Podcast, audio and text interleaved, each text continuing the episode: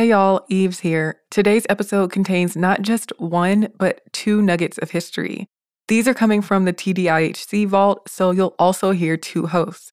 Consider it a double feature. Enjoy the show. Welcome to this day in history class from howstuffworks.com and from the desk of Stuff You Missed in History class. It's the show where we explore the past one day at a time with a quick look at what happened today in history. Hello and welcome to the podcast. I'm Tracy V. Wilson and it's October 4th. The Orient Express made its first run from Paris to Istanbul on this day in 1883. At that time, Istanbul was more often called Constantinople. The Orient Express is, of course, the world's most famous train. It was conceived by Georges Nagelmackers. He had gone to the United States and he had seen the Pullman sleeper cars that were being used on a number of United States train lines.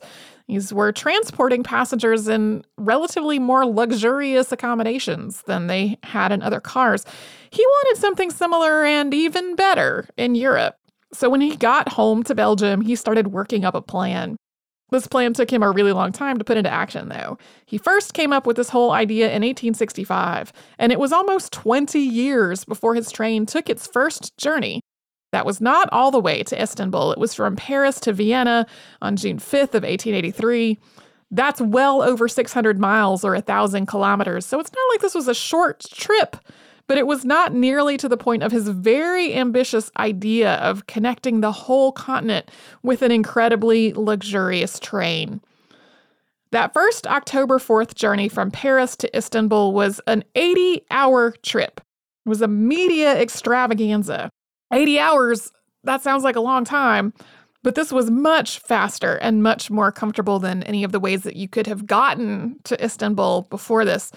There were lots of reporters on board, plus diplomats and dignitaries, officials from Nagelmacker's train company, and they were all marveling at these wonderfully luxurious accommodations with wood paneled cars, dining cars that served fine foods, silk sheets on the bed and a staff of attentive people who were ready to serve.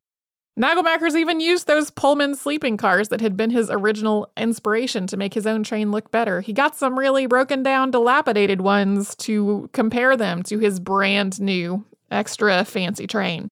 That last stretch of the journey from Paris to Constantinople had to be made in that first trip by steamer. The rail line wasn't completed yet, those rails were finished in 1888. That took the 80 hour trip down to 68 hours from Paris. A new station opened in Constantinople in 1890. And this train became associated with royalty, the rich, and spies. There were, of course, some actual murders that also did for real take place on the train. Although this Paris to Istanbul route was the big name, most of the Orient Express's service was really connecting major European cities with daily service. The run all the way to Istanbul was just a couple of times a week.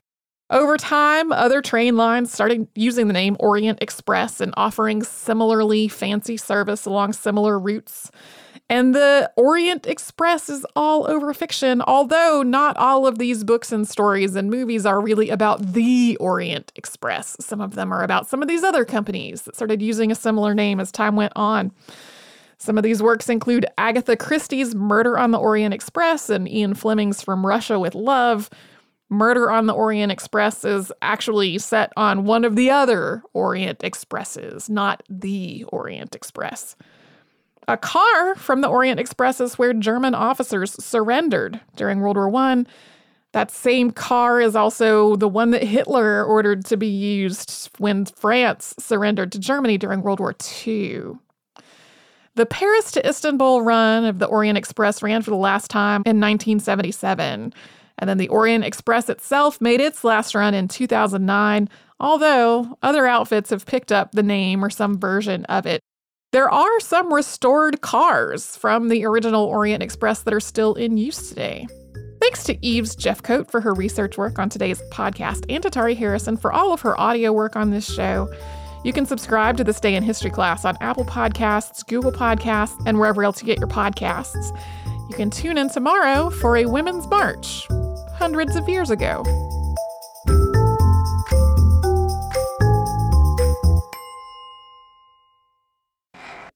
Hey everyone, welcome to the podcast. I'm Eves, and you're listening to This Day in History class, a podcast that really takes to heart the phrase, you learn something new every day.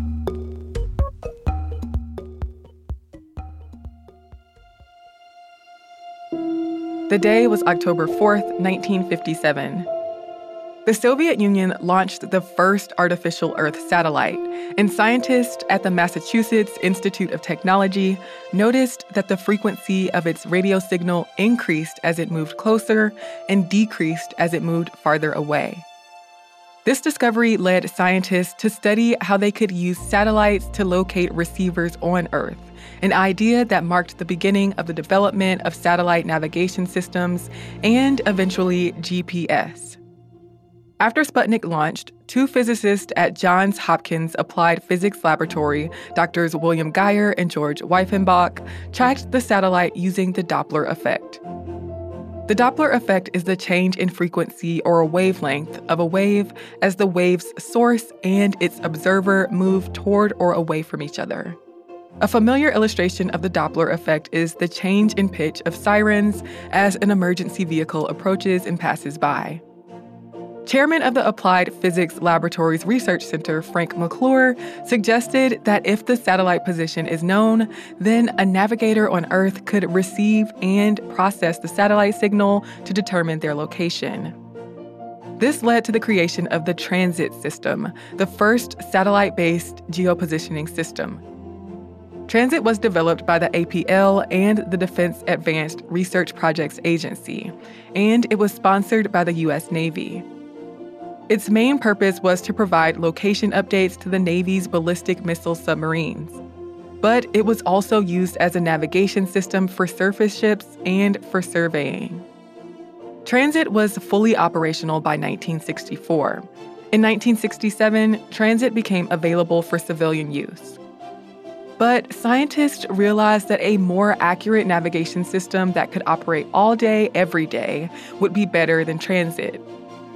Transit had high accuracy compared to other navigation systems, but it still had limitations. The technology and techniques developed for transit contributed to the introduction of the Global Positioning System, or GPS. So did the development of other programs like Timation and 621B. But by the early 1970s, U.S. defense officials realized that it would be advantageous to have a single satellite based navigation system with several military applications, rather than having a bunch of expensive ones. The first operational GPS satellite was launched in 1978, and by 1993, GPS reached initial operational capability with a full constellation of 24 satellites. Two years later, GPS became fully operational with 27 satellites, three of which were spares. From the beginning, GPS was a dual use system, meaning that it was made for civilian and military use.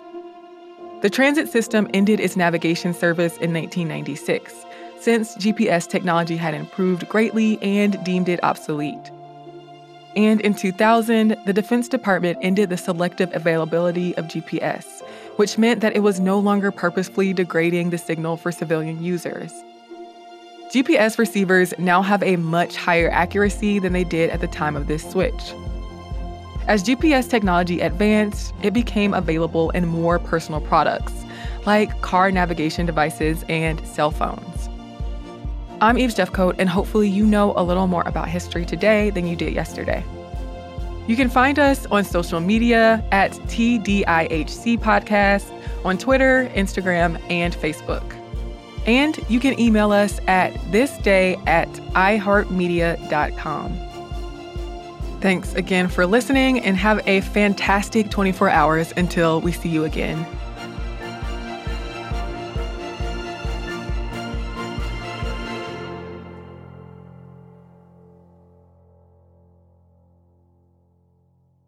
More podcasts from iHeartRadio, visit the iHeartRadio app, Apple Podcasts, or wherever you listen to your favorite shows.